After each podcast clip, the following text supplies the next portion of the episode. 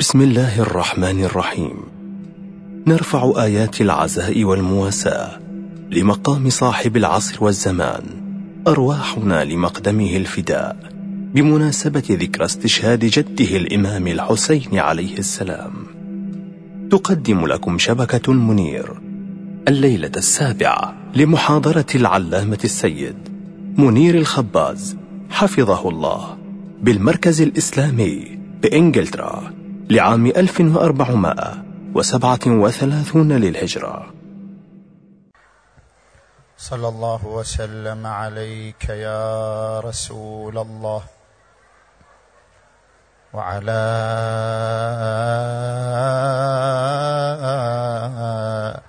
آل بيتك المنتجبين يا ليتنا. كنا معكم فنفوز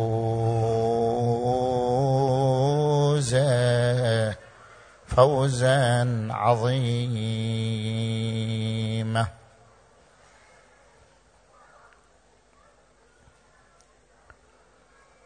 أعوذ بالله من الشيطان الغوي الرجيم. بسم الله الرحمن الرحيم. ذلك الكتاب لا ريب فيه. هدى للمتقين. الذين يؤمنون بالغيب ويقيمون الصلاة. ومما رزقناهم ينفقون. آمنا بالله صدق الله العلي العظيم.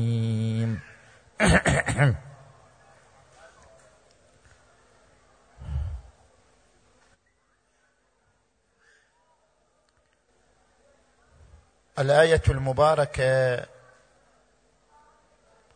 اعتبرت من صفات المتقين الإيمان بالغيب. الذين يؤمنون بالغيب. وهنا نطرح عدة أسئلة لنجيب عليها. ما هو الغيب؟ وما هو البرهان على وجود عالم اسمه الغيب. وما هو البرهان على وجود حاجة لمدد الغيب وعالم الغيب.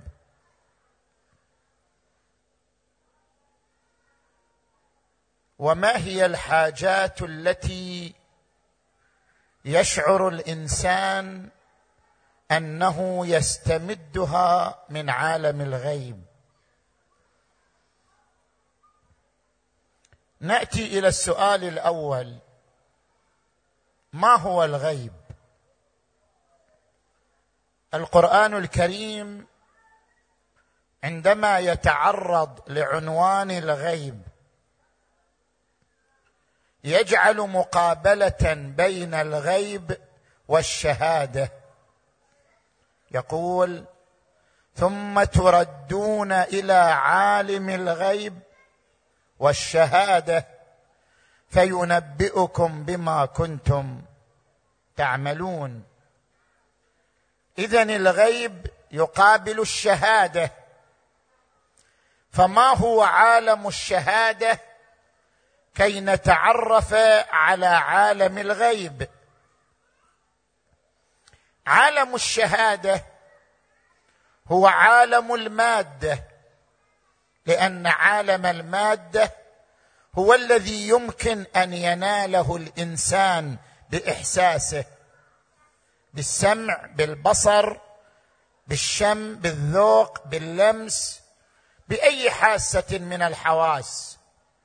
كل مادي يمكن أن يناله الإنسان بحواسه فعالم الماده هو عالم الشهادة. وما سواه هو عالم الغيب. عالم الغيب والشهادة. ما سوى الشهادة غيب. اذا ما سوى عالم الماده فهو من عالم الغيب. عالم المجردات. الأشياء الموجودة وجودا مجردا لا وجودا ماديا.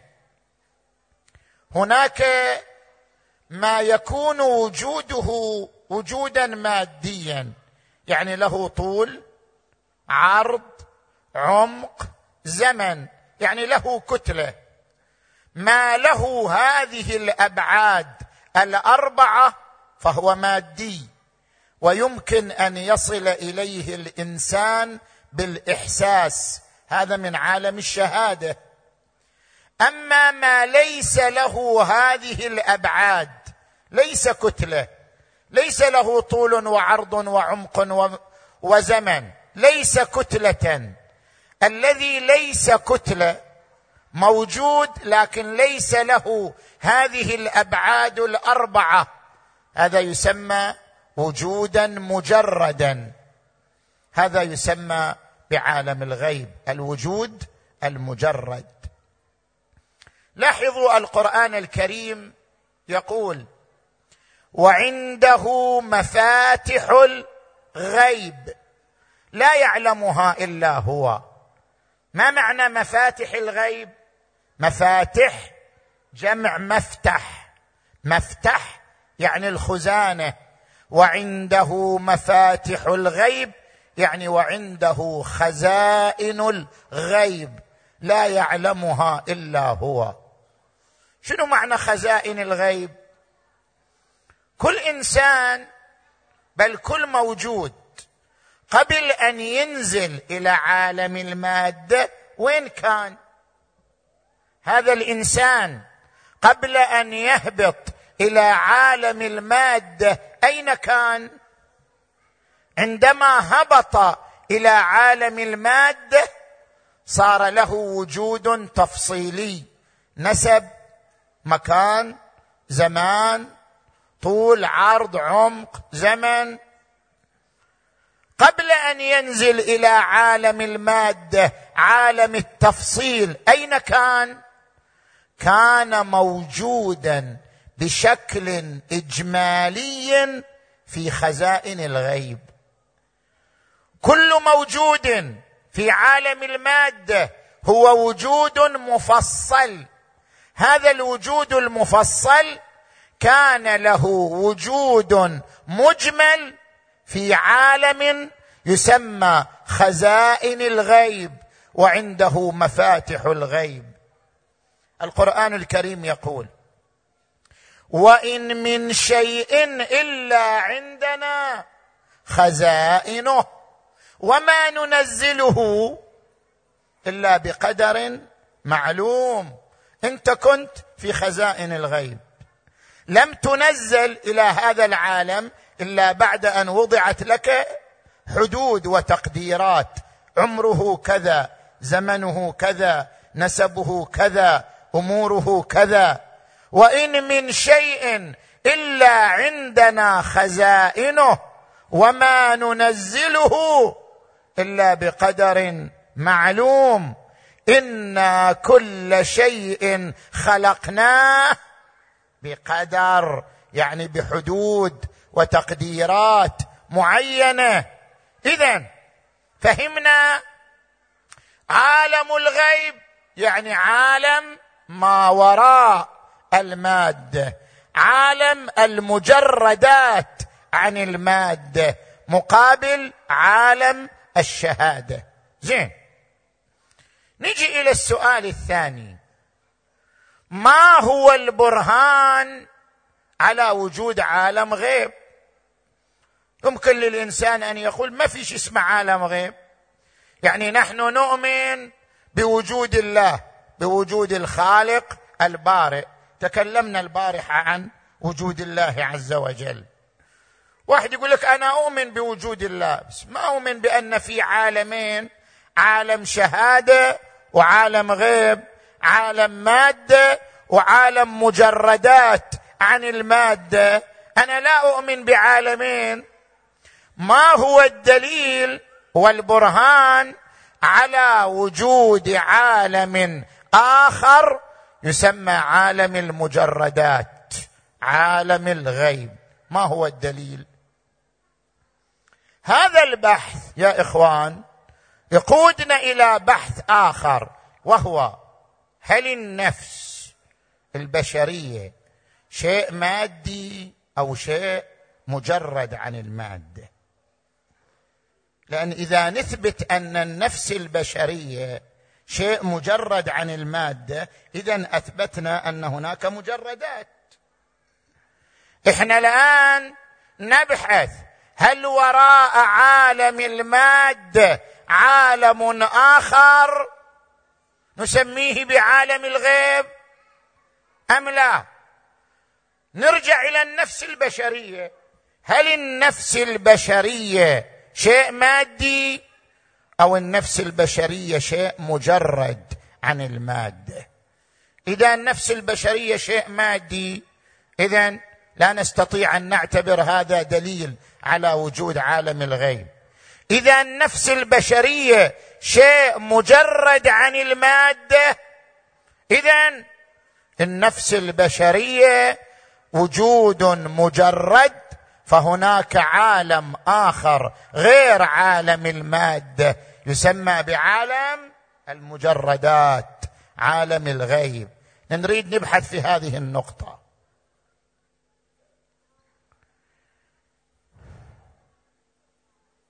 حتى نبحث في هذه النقطة نذكر أمرين.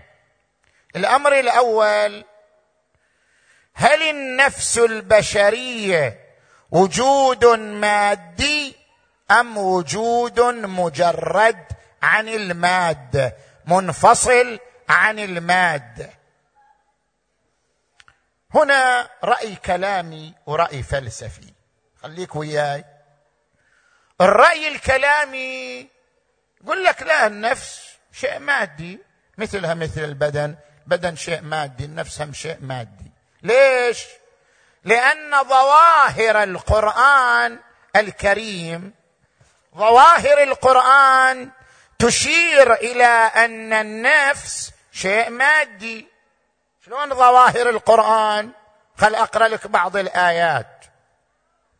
مثلا قوله عز وجل كلا إذا بلغت التراق وقيل من راق وظن أنه الفراق والتفت الساق بالساق إلى ربك يومئذ المساق.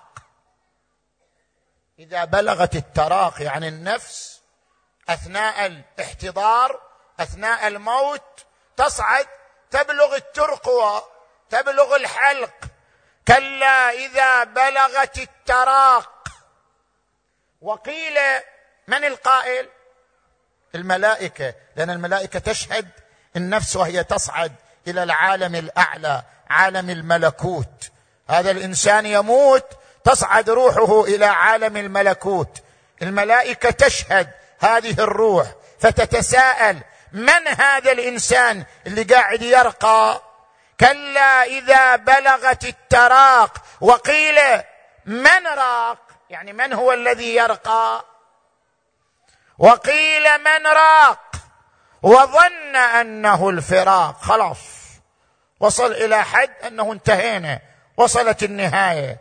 وظن أنه الفراق والتفت الساق. بالساق إلى ربك. خلاص. أنت انتقلت إلى عالم ثاني. إلى ربك يومئذ المساق.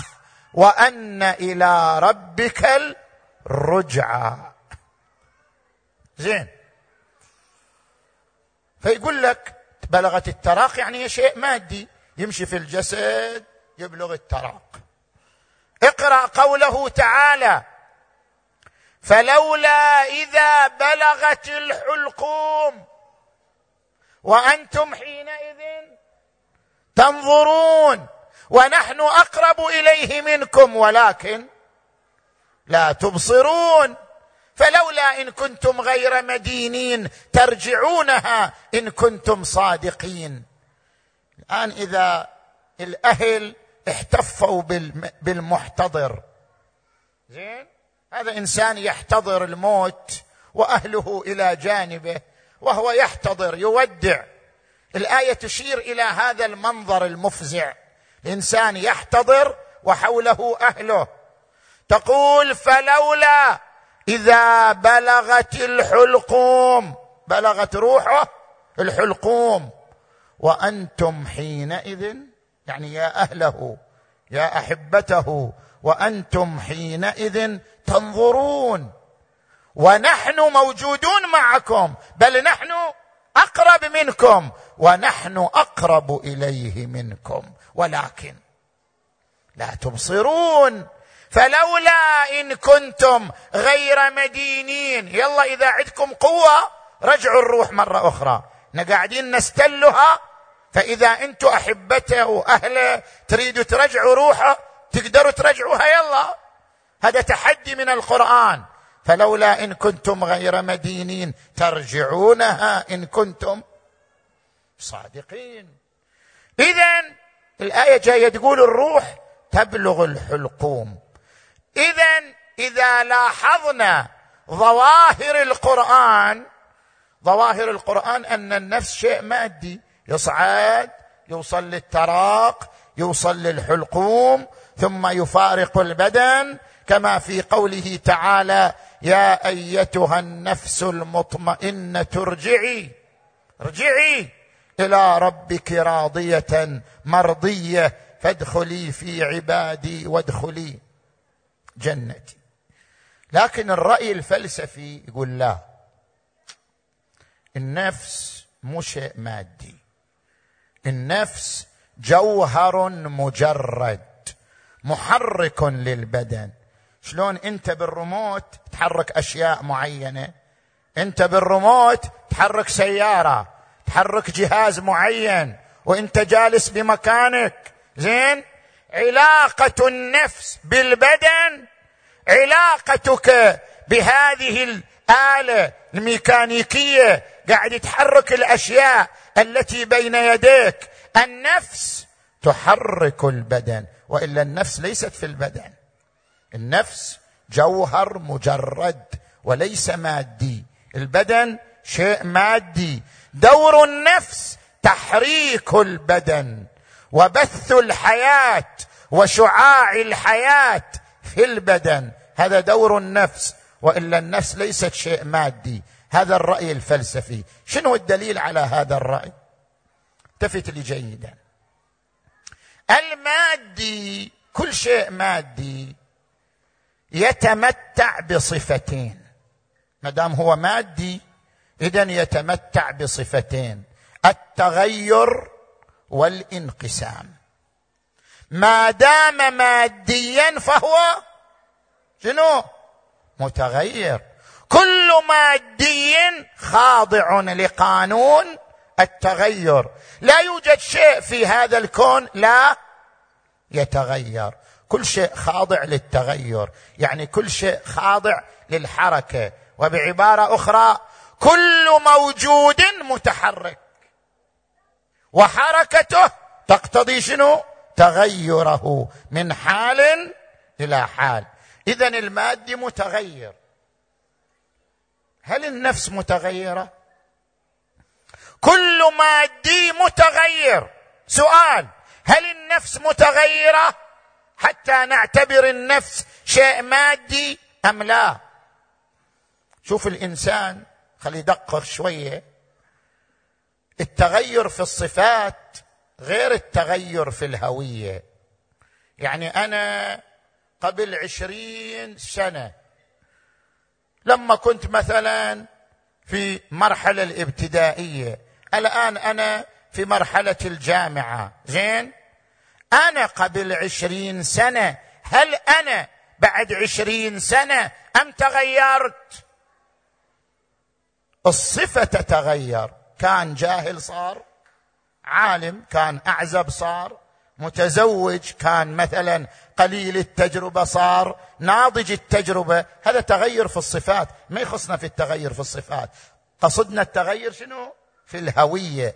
هل هويتي وهي أنا المسمى فلان بن فلان تغيرت من قبل عشرين سنة إلى الآن لا قبل عشرين سنة عندما كنت أسأل من أنا؟ أنا روح تلقب بفلان ابن فلان. بعد عشرين سنة أسأل من أنا؟ أنا روح تلقب فلان بن فلان. بعد عشرين سنة أيضا الجواب هو الجواب. ما يعبر عنه بكلمة أنا وهو النفس لا يتغير. رغم أن البدن شنو؟ يتغير.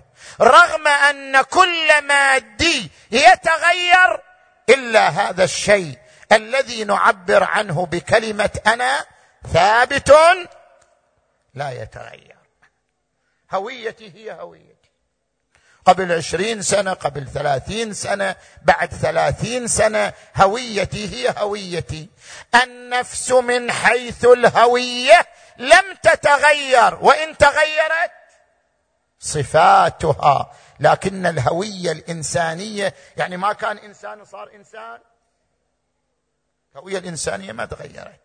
هذا منذ عشرين ثلاثين سنة هوية واحدة. اذا بما أن المادي يتغير والهوية النفسية لا تتغير. اذا النفس ليست شيئا. ماديا وإلا لخضعت لقانون شنو؟ التغير. زين. نجي إلى الصفة الثانية. الصفة الثانية صفة الانقسام. شلون صفة الانقسام؟ هذه أشرت إليها قبل ليلة. كل مادي يقبل الانقسام. حتى لو جزيء. حتى لو الجزيئات ما تحت الذرة. إذا هو مادي تقدر تقسمه بعقلك. وإن لم تستطع أن تقسمه بالآلة تقدر تقسمه بعقلك. كل مادي يقبل الانقسام. يمين يسار. فوق تحت. ما دام مادي تقدر تقسمه بخيالك إلى أقسام وإلى أجزاء. زين. تجي إلى النفس. هل النفس تقبل الانقسام؟ أنا ما أقصد البدن. بدن مادي يقبل الانقسام. أقصد ما نعبر عنه بكلمة أنا. عندما يقال لك من أنت؟ تقول أنا. أنا فلان. أنا. ما نعبر عنه بكلمة أنا. هل ينقسم إلى فوق وتحت ويمين وشمال؟ لا. ما نعبر عنه بكلمة أنا وجود لا يقبل الانقسام. بينما المادي يقبل الانقسام.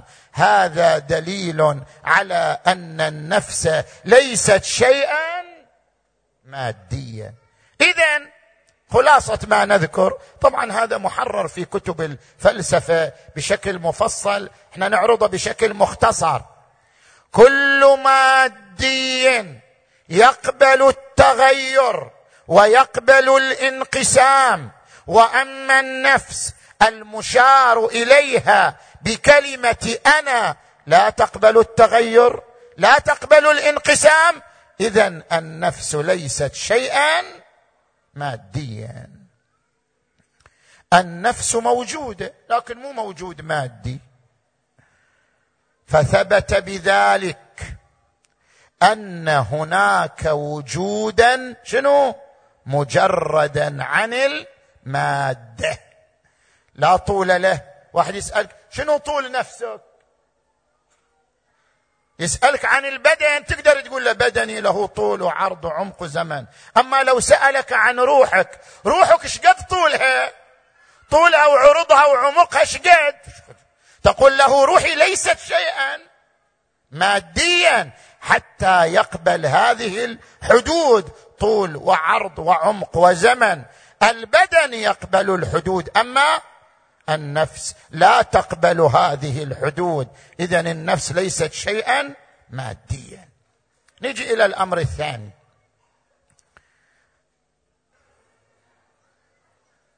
الأمر الثاني بعد أن ثبت لنا خليك وياي لأن البحث دقيق أخاف تغفل طار البحث كله. من تغفل دقيقة البحث يطير كله ما في فائده الأمر الثاني بما أن هناك عالم يسمى عالم المجردات لأن النفس وجود مجرد. اذا النفس الموجود المجرد له عالم. يعيش فيه. فذلك العالم هو عالم المجردات وراء الماده ذلك العالم له تأثير وتأثر. مثل ما العالم الماده فيه تأثير وتأثر عالم المجردات أيضا فيه تأثير وتأثر. عالم الماده يضربك شخص تتأثر تسمع كلمة سيئة تتأثر تأثير وتأثر. عالم المجردات هم في تأثير وتأثر. ما هو الدليل الوجداني على أن هناك تأثر وتأثير في عالم المجردات المسمى بعالم النفوس المسمى بعالم الغيب؟ الرؤية الصادقة. كيف يعني الرؤية الصادقة؟ الإمام الصادق صلوات الله وسلامه عليه في صحيحة سعد بن أبي خلف رواية صحيحة معتبرة يقول الرؤيا ثلاثة أقسام. بشارة للمؤمن وتحذير من الشيطان وأضغاث أحلام.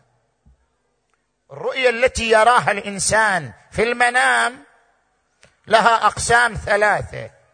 قسم بشارة. ترى رؤيا تبشرك بمستقبل طيب. قسم الثاني تحذير. ترى رؤيا تحذرك من مستقبل مخيف. قسم ثالث أضغاث أحلام لا معنى له. زين. القرآن الكريم هم ينص على الرؤيا شنو؟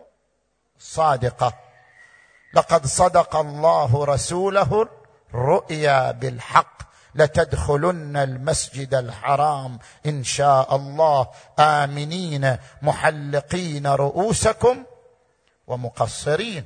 ويقول على لسان النبي يوسف عليه وعلى نبينا وآله أفضل الصلاة والسلام يا أبت إني رأيت أحد عشر كوكبا والشمس والقمر رأيتهم لي ساجدين. قال يا بني لا تقصص رؤياك على إخوتك فيكيدوا لك كيدا إلى أن حصلت الرؤيا. فلما دخلوا على يوسف آوى إليه أبويه وقال ادخلوا مصر إن شاء الله.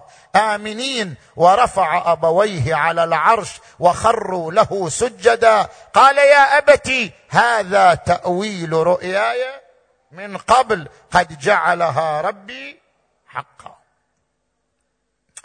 الرؤيا الصادقة ما حد يقدر ينكرها. حد يقدر ينكر أن بعض الرؤى صادقة؟ هذا شكل متواتر. ليجيك واحد يتفلسف في دماغك. لا. الرؤيا الصادقة أمر ثابت بالوجدان. كل إنسان مرت عليه في حياته رؤى صادقة. هذا أمر ثابت بالتواتر القطعي الذي لا مجال للكلام فيه. كل إنسان رأى في حياته رؤى صادقة. ما معنى رؤى صادقة؟ يعني رأى رؤى ثم تحققت في المستقبل. تحقق المستقبل كما رآه في عالم الرؤيا. طيب جيب لنا تفسير مادي للرؤيا الصادقة. أتحداك أنا. إذا ما تؤمن بعالم آخر غير عالم المادة تحداك تجيب تفسير مادي للرؤيه الصادقة. تفضل. لا إشكال أن هناك رؤى صادقة. هذا ما حد يقدر ينكرها. لا المؤمن ولا الملحد. هناك رؤى صادقة.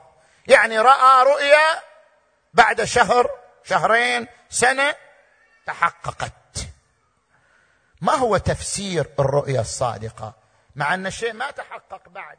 كيف رأته النفس؟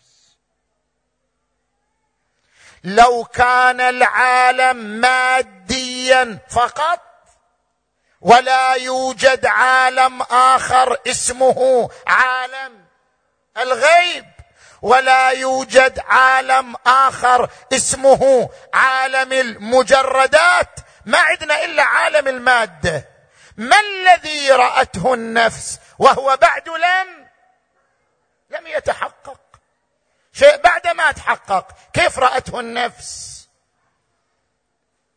استشراف من النفس للمستقبل. الرؤية الصادقة استشراف من النفس للمستقبل. كيف يحصل هذا الاستشراف؟ والشيء لم يتحقق. هذا دليل على أن هناك عالم تنتقش فيه صور الأشياء. قبل ان شنو؟ قبل أن تحدث. هناك عالم ترتسم فيه صور الأحداث صور القضايا قبل أن تتحقق. فإذا اتصلت النفس بذلك العالم وقرأت صور الأشياء رأتها في عالم المنام ثم يأتي عالم التحقق فترى ما رأته في عالم المنام. وهذا ما أشار إليه القرآن الكريم. الله يتوفى الأنفس حين موتها والتي لم تمت في منامها. أيضا اللي ما ماتت الله يتوفاها. يتوفاها يعني يستوفيها. ينقلها إلى عالم آخر. الله يتوفى الأنفس حين موتها والتي لم تمت في منامها أيضا يتوفاها يعني ينقلها إلى عالم آخر. إذا انتقلت إلى العالم الآخر شاهدت الصور صور ما سيجري في المستقبل سواء كان طيبا أو سيئا. تقرأ الصور فتراها في المنام. فيرسل التي قضى عليها الموت ويؤخر ويؤجل الأخرى إلى شنو؟ أجل مسمى. اذا عندنا رؤية صادقة والرؤية الصادقة دليل على وجود عالم غير عالم المادة. تتصل به النفس وتقرأه. فهذا دليل على أن العالم الذي نعيش فيه لا ينحصر بعالم. المادة. بل هناك عالم آخر اسمه عالم الغيب عالم المجردات. تتصل به النفس وتقرأ ما فيه. وبين عالمنا وذلك العالم تأثر وتأثير. زين. نجي الآن إلى السؤال الثالث. بعدنا بالسؤال الثالث ها؟ لا يروح ذهنك كله بعد سؤال ثالث وسؤال رابع. بعدين ننهي المحاضرة. لا تستعجل علي. السؤال الثالث. ما هو البرهان على حاجتنا لمدد الغيب؟ طيب هناك عالم غيب. سلمنا. في عالم مادة وفي عالم غيب. ما هو الدليل على أن عالم المادة يحتاج إلى مدد من شنو؟ من عالم الغيب. إسعاف من عالم الغيب. ما هو الدليل على ذلك؟ زين.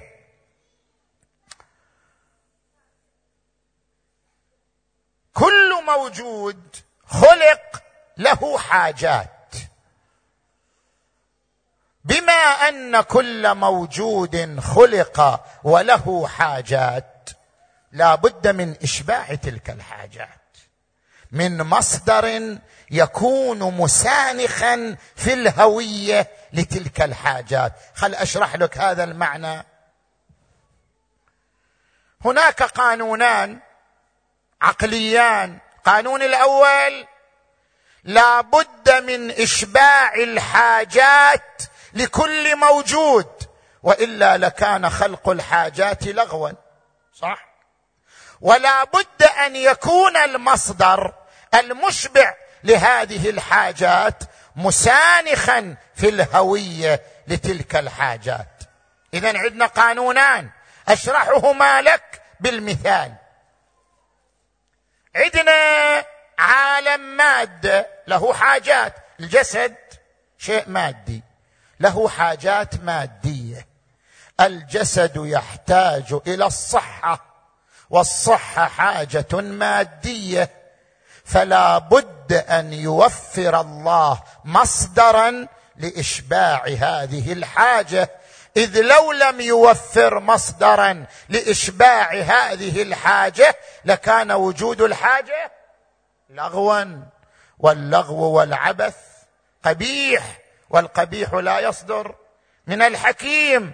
وما خلقنا السماوات والأرض وما بينهما لاعبين. لو أردنا أن نتخذ لهوا لاتخذناه من لدنا. إنا كنا فاعلين. لا يوجد لعب لا يوجد لغو لا يوجد عبث. زين. خلق الجسم محتاجا إلى الصحة. اذا لا بد من مصدر يعطيك الصحة. وإلا لكانت حاجتك إلى الصحة لغوا وعبثا. زين هذا القانون الأول. القانون الثاني الصحة شيء مادي. لابد أن يكون مصدرها أيضا شيئا ماديا. بما أن الصحة شيء مادي لابد أن يكون مصدرها مسانخا لها. شيء مادي يعني طعام سليم. بيئة سليمة. طريقة في الحياة سليمة. ما دامت الحاجة مادية لابد أن يكون مصدرها أيضا شنو؟ ماديا. ليش؟ قاعدة فلسفية. المعلول مسأنخ للعلة. ما يصير العلة من نوع والمعلول من نوع. مثلا شفت الفأر يولد تفاحة؟ وقال لك واحد الفأر ينجب تفاحة. يصير؟ ما يصير. التفاحة تنجب نار النار تنجب ماء الماء ينجب ورق. يصير؟ ما يصير. لماذا؟ لا بد من سنخية بين المعلول والعلة. لماذا؟ لأن المعلول وجود مشتق من العلة. المعلول وجود مترشح من العلة. شوف الحرارة تترشح من النار. اذا في مسانخة بين النار والحرارة. لا بد لكل علة من معلول يسانخها ولا بد لكل معلول من علة تسانخه لأن المعلول وجود مترشح من العلة. لذلك بما أن البدن يحتاج إلى الصحة. اذا لا بد من مصدر يوفر له الصحة وإلا لكان وجود الحاجة لغوا. ولا بد أن يكون هذا المصدر ماديا لأن الصحة مادية بمقتضى قاعدة السنخية بين العلة والمعلول. طيب نجي إلى الطفل. الطفل يحتاج إلى الحنان والاستقرار. هذه الحاجة مادية أم معنوية؟ معنوية. فلا يمكن أن يكون مصدرها مصدر مادي. الطفل يحتاج للحنان فلا بد من مصدر يشبع حاجته وإلا لكان وجود الحاجة لغوا. ولا بد أن يكون المصدر من سنخ الحاجة. بما أن الحاجة معنوية اذا لا بد أن يكون المصدر معنويا. حاجة الطفل للحنان لا تشبعها إلا حنان أمه وعطف أمه. وحنان امه شيء غير مادي شيء معنوي. وإلا إذا أي امرأة تجي تعانق هذا الطفل مليون مرة بدون حنان لا تشبع حاجته إلى الحنان. حاجته معنوية مصدرها أيضا لا بد أن يكون معنويا. نرجع إلى النفس الإنسانية. نحن أثبتنا في المحور السابق أن النفس الإنسانية وجود غير مادي. اذا حاجات النفس حاجات غير ماديه النفس شيء مادي لا. النفس شيء غير مادي. اذا حاجاته حاجات غير مادية. بما أن حاجات النفس غير حاجات البدن لا تخلط. البدن هو اللي يحتاج للصحة ويحتاج للراحة ويحتاج إلى آه، الشبع وأشباه ذلك. نتكلم عن النفس. النفس غير مادي حاجاتها غير مادية لا بد من مصدر غير مادي حتى يتكفل. إشباع حاجات النفس. أضرب لك مثال واضح. النفس تحتاج إلى الإلهام. صح. يجيك واحد يقول لك لا هذا في الثقافة الغربية ما في حاجة للإلهام لا حتى في الثقافة الغربية. لكسيس كارل في كتابه الإنسان ذلك المجهول. ماذا يقول؟ يقول إن جميع النوابغ نوابغ العالم إن جميع النوابغ مضافا لامتلاكهم القدرة غير العادية على القراءة يمتلكون الإشراق والتصور الخلاق. يعني شنو الإشراق؟ يعني الإلهام. المخترع أديسون أو المكتشف نيوتن أو أمثالهم من النوابغ. وصل إلى ما وصل بقوة الإلهام عنده إلهام. شلون إلهام؟ هذا من حاجات النفس غير المادية. النفس بعد القراءة هذا إنسان نابغة قرأ في الفيزياء قرأ في الكيمياء قرأ في الفلسفة بعد قراءته في الفلسفة حتى يصل إلى اكتشاف نادر حتى يصل إلى اختراع نادر يحتاج إلى لمسة يحتاج إلى لمحة. تلك اللمحة تسمى بالإلهام الإشراق والتصور الخلاق. تجي إلى جوك هادمر الرياضي الفرنسي عالم في الرياضيات يقول إن الإنسان يجد لديه إلهامات مفاجئة وهذا ما يشعر به كل عالم محقق. إلهامات مفاجئة. طيب وصلنا إلى النتيجة. النفس تحتاج إلى الإلهام حتى تصل إلى مخترع نادر. حتى تصل إلى اكتشاف نادر. النفس تحتاج إلى الإلهام. الإلهام حاجة غير غير مادية. فلا بد لها من مصدر غير مادي يقوم بإشباعها بمقتضى السنخية بين العلة والمعلول. إذا ثبت بذلك أن هناك عالما غير مادي يشبع الحاجات غير المادية التي تحتاجها النفس. وثبت بذلك أن في ذلك العالم غير المادي تاثرا وشنو؟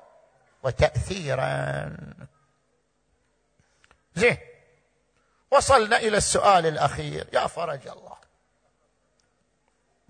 السؤال الأخير.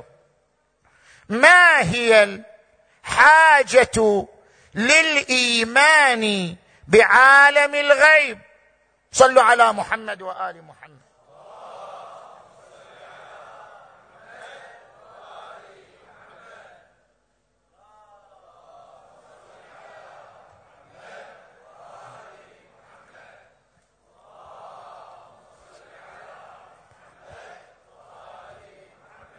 ما هي الحاجة للإيمان بعالم الغيب؟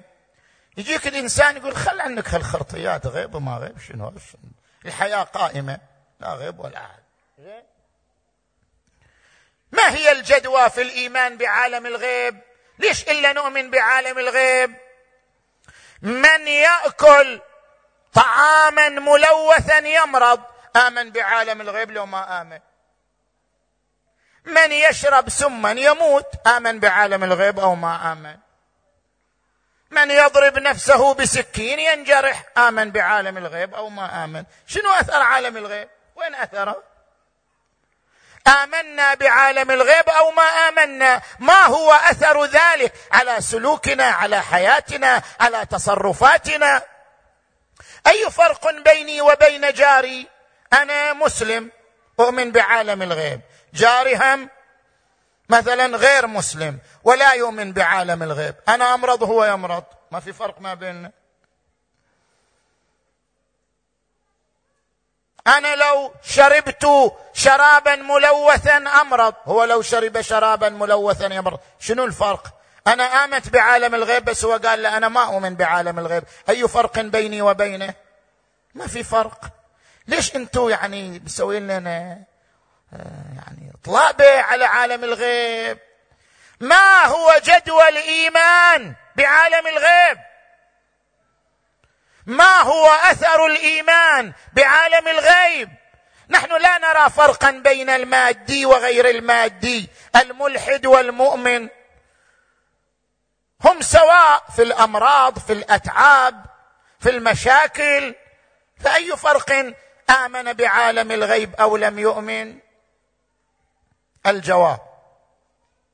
الجواب.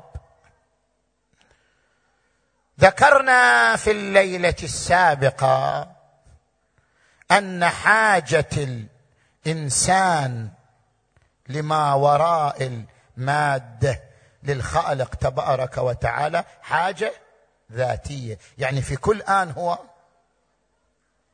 يحتاج إلى المدد. ليش؟ لأن كل عالم الوجود متحرك. ما في شيء ثابت ما يتحرك. ابدا. هذا حتى علميا. كل شيء متحرك. كل شيء يسير في حركة. وهذا ما أشار إليه القرآن الكريم. وكل في فلك يسبحون. كل موجود متحرك. ما في شيء ثابت ما يتحرك. بما أن كل موجود متحرك والحركة تعني الانتقال من وجود إلى وجود من مرحلة إلى مرحلة من شكل إلى شكل آخر. شوف هذا الجسد اللي أنت تلبسه في كل لحظة تموت منه مئات الخلايا وتحيا فيه مئات حتى هذا الجسد. شوفوا أنت قاعد دقيقة واحدة. دقيقة واحدة انت تعيش موت وحياة موت وحياة موت وحياة. كل دقيقة تمر على الإنسان هو يعيش بين الموت والحياة. تموت مئات الخلايا تحيا مئات الخلايا. اذا الإنسان دائما في حركة دائما في انتقال من حال إلى حال من وجود إلى وجود. بما أن كل الوجود في حركة. وفي انتقال من حال إلى حال فهو يحتاج إلى مصدر المدد الذي يواكب حركته ويمده في كل لحظة بالعطاء بالوجود بالحياة بالمدد. لذلك كانت حاجة الإنسان إلى الله حاجة ذاتية متجددة في كل آن وفي كل لحظة. يا أيها الناس أنتم الفقراء إلى الله والله هو الغني. زين. نجي نبين الحاجات إلى عالم الغيب الحاجات إلى المدد الحاجة إلى الإيمان بالغيب. ألف لام ميم. ذلك الكتاب لا ريب فيه هدى للمتقين الذين يؤمنون بالغيب. الحاجة الأولى. حاجة الإنسان إلى الأمن النفسي. شوف ماسلو من علماء الإدارة يقول حاجات ثلاث أساسية للإنسان. حاجته للانتماء حاجته للتقدير حاجته للأمن. ما يقدر الإنسان ينتج ما يقدر الإنسان يعطي ما يقدر الإنسان يبدع إلا إذا كان امنا مطمئنا. حاجة الإنسان إلى الأمن ما أقصد الأمن الاجتماعي الأمن النفسي. حاجة الإنسان إلى الأمن النفسي حاجة ذاتية وهذه الحاجة يوفرها الإيمان بأعلم الغيب. والذين آمنوا وتطمئن قلوبهم بذكر الله. ألا بذكر الله. تطمئن القلوب. إنما المؤمنون الذين إذا ذكر الله وجلت قلوبهم وإذا تليت عليهم آياته زادتهم إيمانا وعلى ربهم يتوكلون. الإيمان بالغيب الإيمان بما وراء المادة يكسبك حالة من الإطمئنان حالة من الهدوء حالة من الاستقرار. الإنسان المادي اللي ما يؤمن بغيب؟ بمجرد أن يصيبه مرض يعيش شنو؟ إذا أصابه مرض أو خوف أو أصابته مشكلة أو أصابه ظرف مستعصي تراه يعيش حالة من القلق من التوتر من الانهزام من التراجع من الإحباط.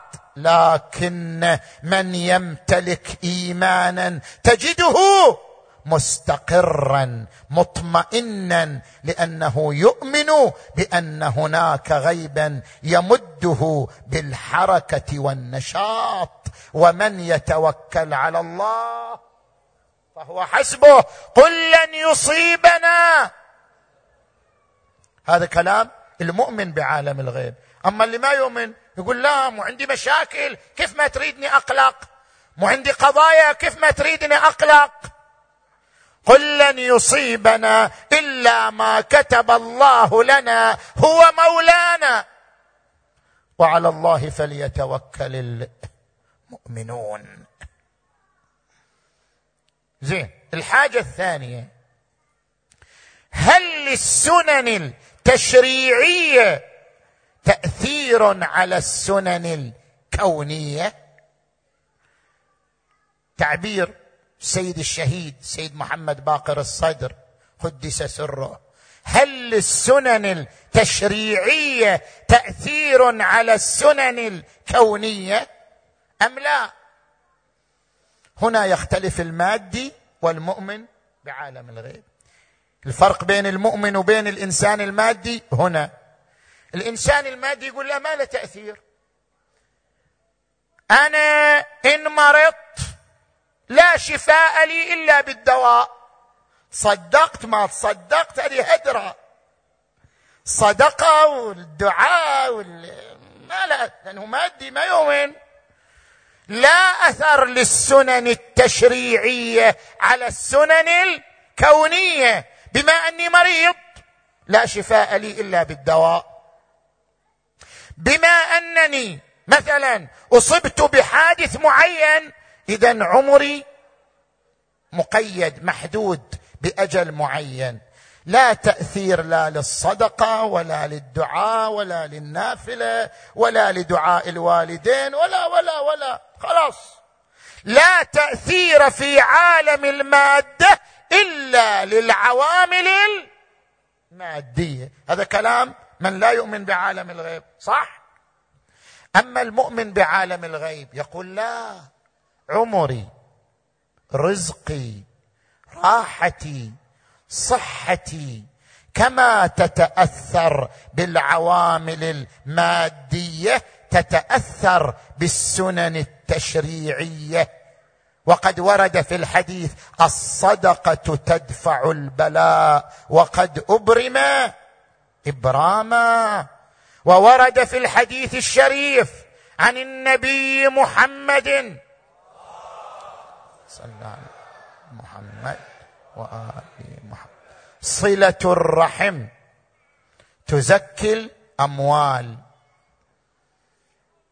وتعمر الديار. وتنسئ الآجال. تنسئ الآجال يعني تطيل العمر. اذا الفرق بين من يؤمن بالغيب ومن لا يؤمن. شلون تقول ماكو جدوى للايمان بعالم الغيب؟ الجدوى للإيمان بعالم الغيب. أن الإيمان بعالم الغيب يحفزك على هذه الأمور. الصدقة الدعاء النافلة بر الوالدين صلة الرحم الإيمان بعالم الغيب. عنصر محفز على هذه الأمور المعنوية لأن لها تاثيرا على حياتك وتوفيقك ورزقك وصحتك وعمرك. الحاجة الثالثة وأختم بها إذا كنا لا نؤمن بعالم الغيب ما في عالم غيب. ما في إلا عالم المادة. ما في إلا أسباب مادية. لن نؤمن بانتصار الفضيلة ابدا. صح؟ إذا تواجه معسكران الآن في حياتنا في زماننا المواجهة بين الحق والباطل واضحة. إذا تقابل معسكر الحق ومعسكر الباطل كيف يقرأ المادي المعركة وكيف يقرأ المؤمن المعركة؟ المادي يقول لا يمكن أن تصن أن تنتصر فئة على فئة إلا بالأسلحة المادية. وهذا يقول لك تنتصر الفضيلة يوم من الأيام هذا كلام. كلك إحنا نقول كلك يعني ما إلى معنى. ستنتصر الفضيلة سينتصر الحق سينتصر الإيمان. هذا كله كلام فارغ في نظر الإنسان المادي. لما؟ لأنه لا يرى إلا الأسباب المادية. فما لم يكن كل فئة تمتلك الأسلحة الكافية للانتصار فلن تنتصر. أما المؤمن بعالم الغيب فهو يؤمن بأن هناك نصرا للفضيلة. كتب الله لأغلبن أنا ورسلي. كتب الله لأغلبن أنا ورسلي.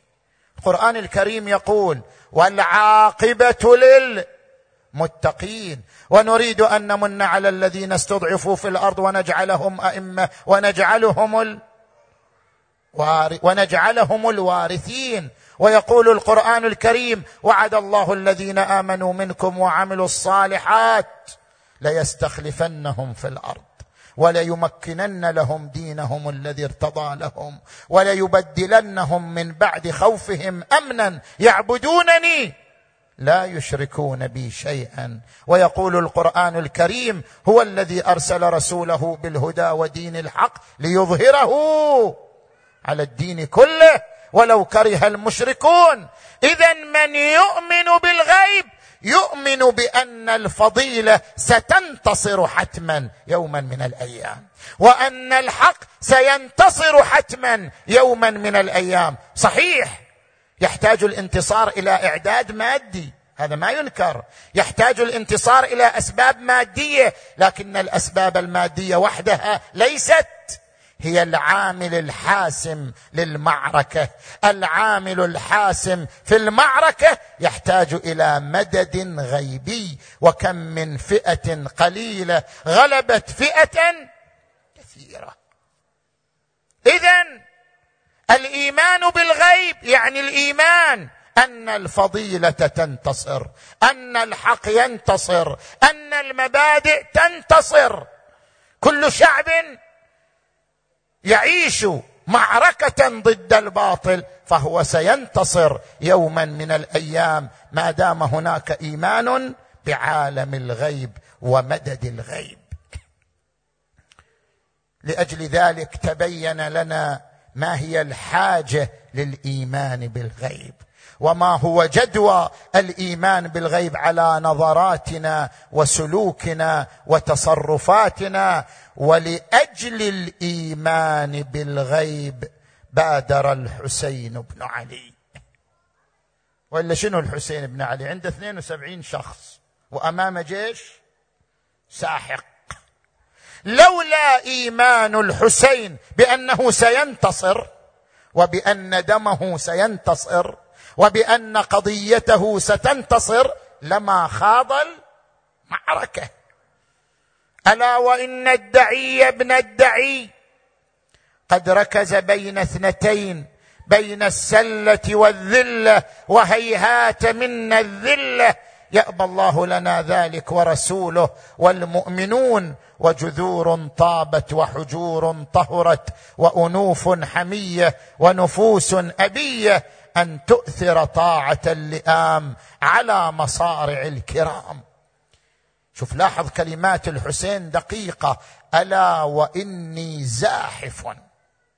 أنا ما عندي تردد. أدري أني أقتل. أدري أنني سأصفى ماديا لكن قضيتي ستنتصر. ألا وإني زاحف بهذه الأسرة مع قلة العدد. وخذلان الناصر وأيم الله لا تلبثون بعدها. يعني بعدها أنا سوف أنتصر.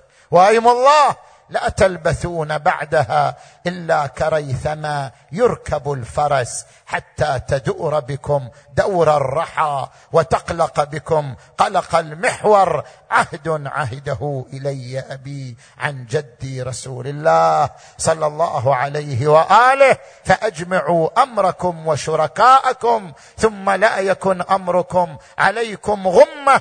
ثم اقضوا إلي ولا تنظرون. إن ولي الله الذي أنزل الكتاب.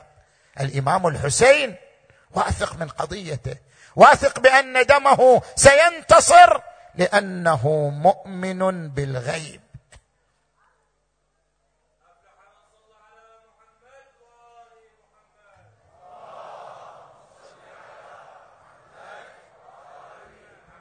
اللهم رضا بقضائك وتسليما لأمرك يا غياث المستغيثين وهذا الإيمان بالغيب انعكس على أنصاره. كل أنصار الحسين كانوا أبطال أبطال في إيمانهم أبطال في صلابتهم أبطال في عزمهم.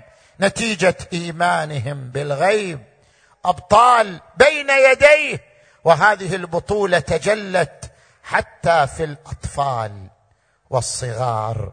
ترى أنصار الحسين مو بس الكبار حتى الأطفال حتى الصبيه الصغار أظهروا بطولة معنوية وأظهروا إرادة شامخة وأظهروا إيمانا صلبا وهم أطفال وصبية صغار. عبد الله ابن جناد الأنصاري كان أبوه مع الحسين. المعركة صار لها فترتين. فترة قبل صلاة الظهر وفترة بعد صلاة الظهر. أبوه قتل في الفترة الأولى في الدفعة الأولى وهو طفل صغير. جاء إلى الحسين حاملا سيفه. طفل صغير. جاء إلى الحسين حاملا سيفه. قال أبا عبد الله ائذن لي في مبارزة الأعداء. التفت الحسين إليه رق قلبه. قال هذا غلام.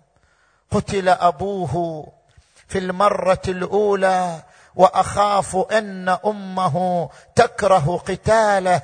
أرجعوه إلى أمه.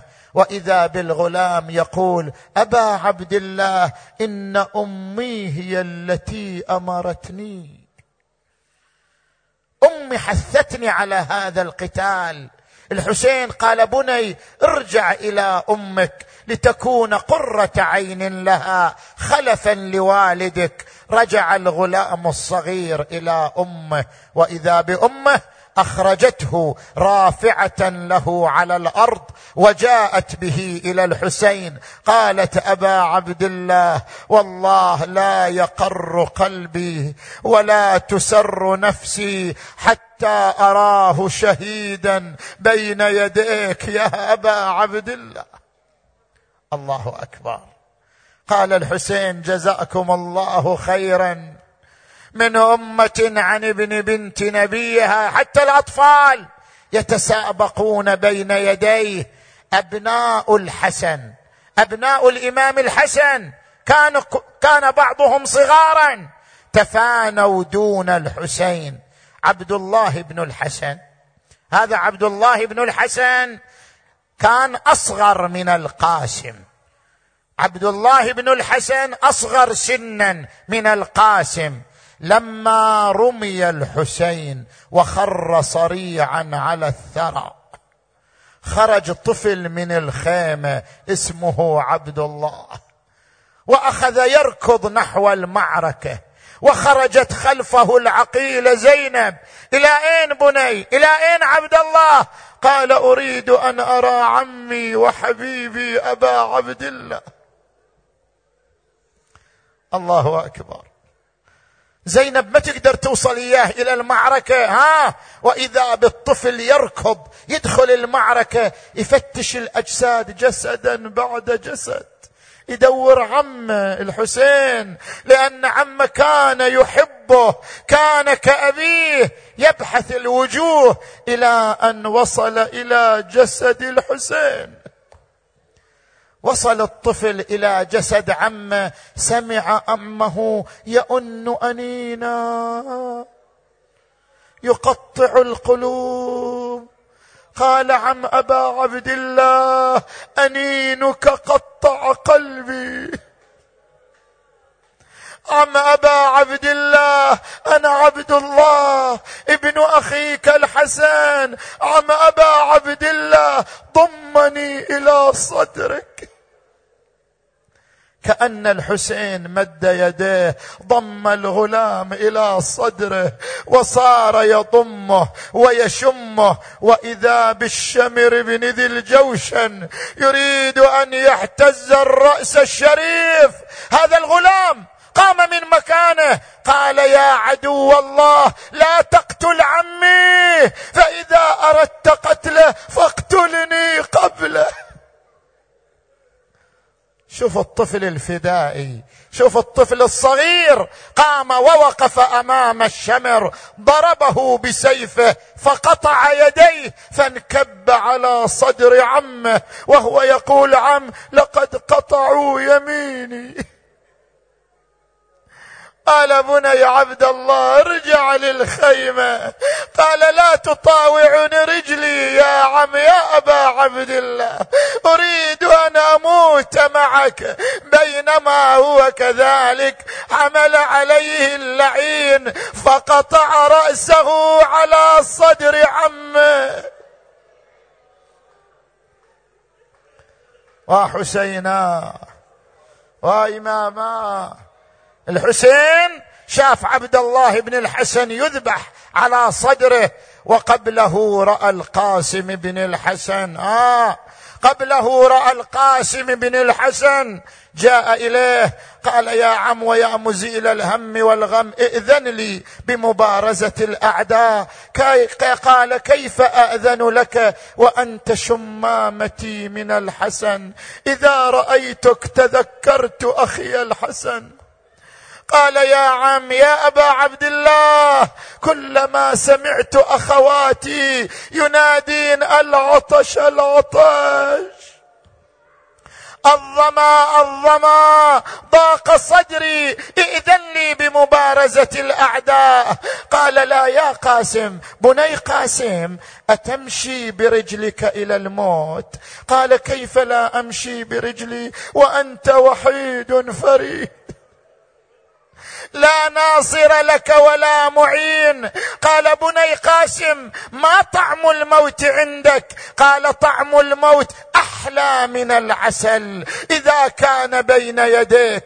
يا أبا عبد الله يا شيعة الحسين. القاسم يشبه أباه الحسن. قام الحسين ألبسه عمامة أبيه وألبسه قباءه وحمله سيفه وقال بني قاسم اخرج على عماتك وأخواتك. فلبس القاسم عمامة أبيه وقبائه خرج على عماته وأخواته فتفاررن من الخيمة ينادين وحسنا. فلما حان الوداع أقبل إلى عمه الحسين. قال الحسين انتظر قليلا أخي زينب رملة سكينة تعالينا ودعنا هذا الشباب أقبلت النساء هذه تضمه هذه تشمه هذه تقول ارحم غربتنا هذه تقول ارحم وحدتنا. ثم ضمه الحسين إلى صدره مناديا في أمان الله. وفي داعة الله انقلب القاسم إلى المعركة.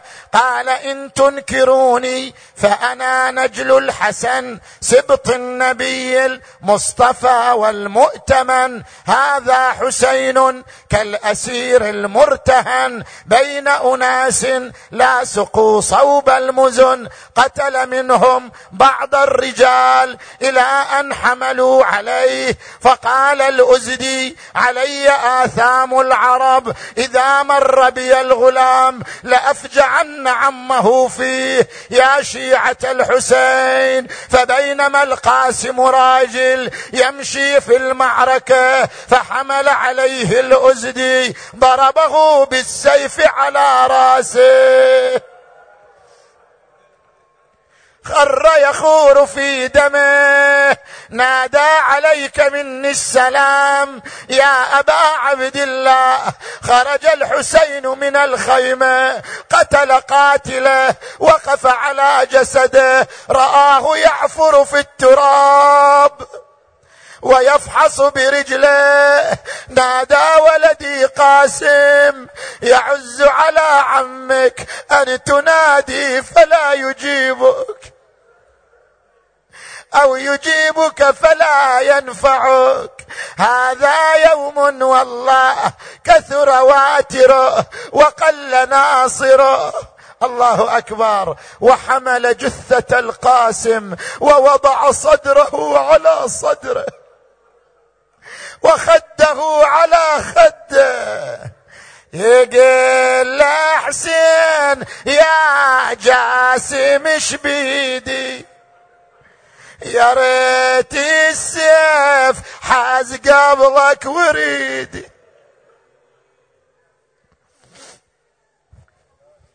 معرسهم فيها بعرصة كربلاء أقام البلاء والكرب حيث أقاموا. تفضل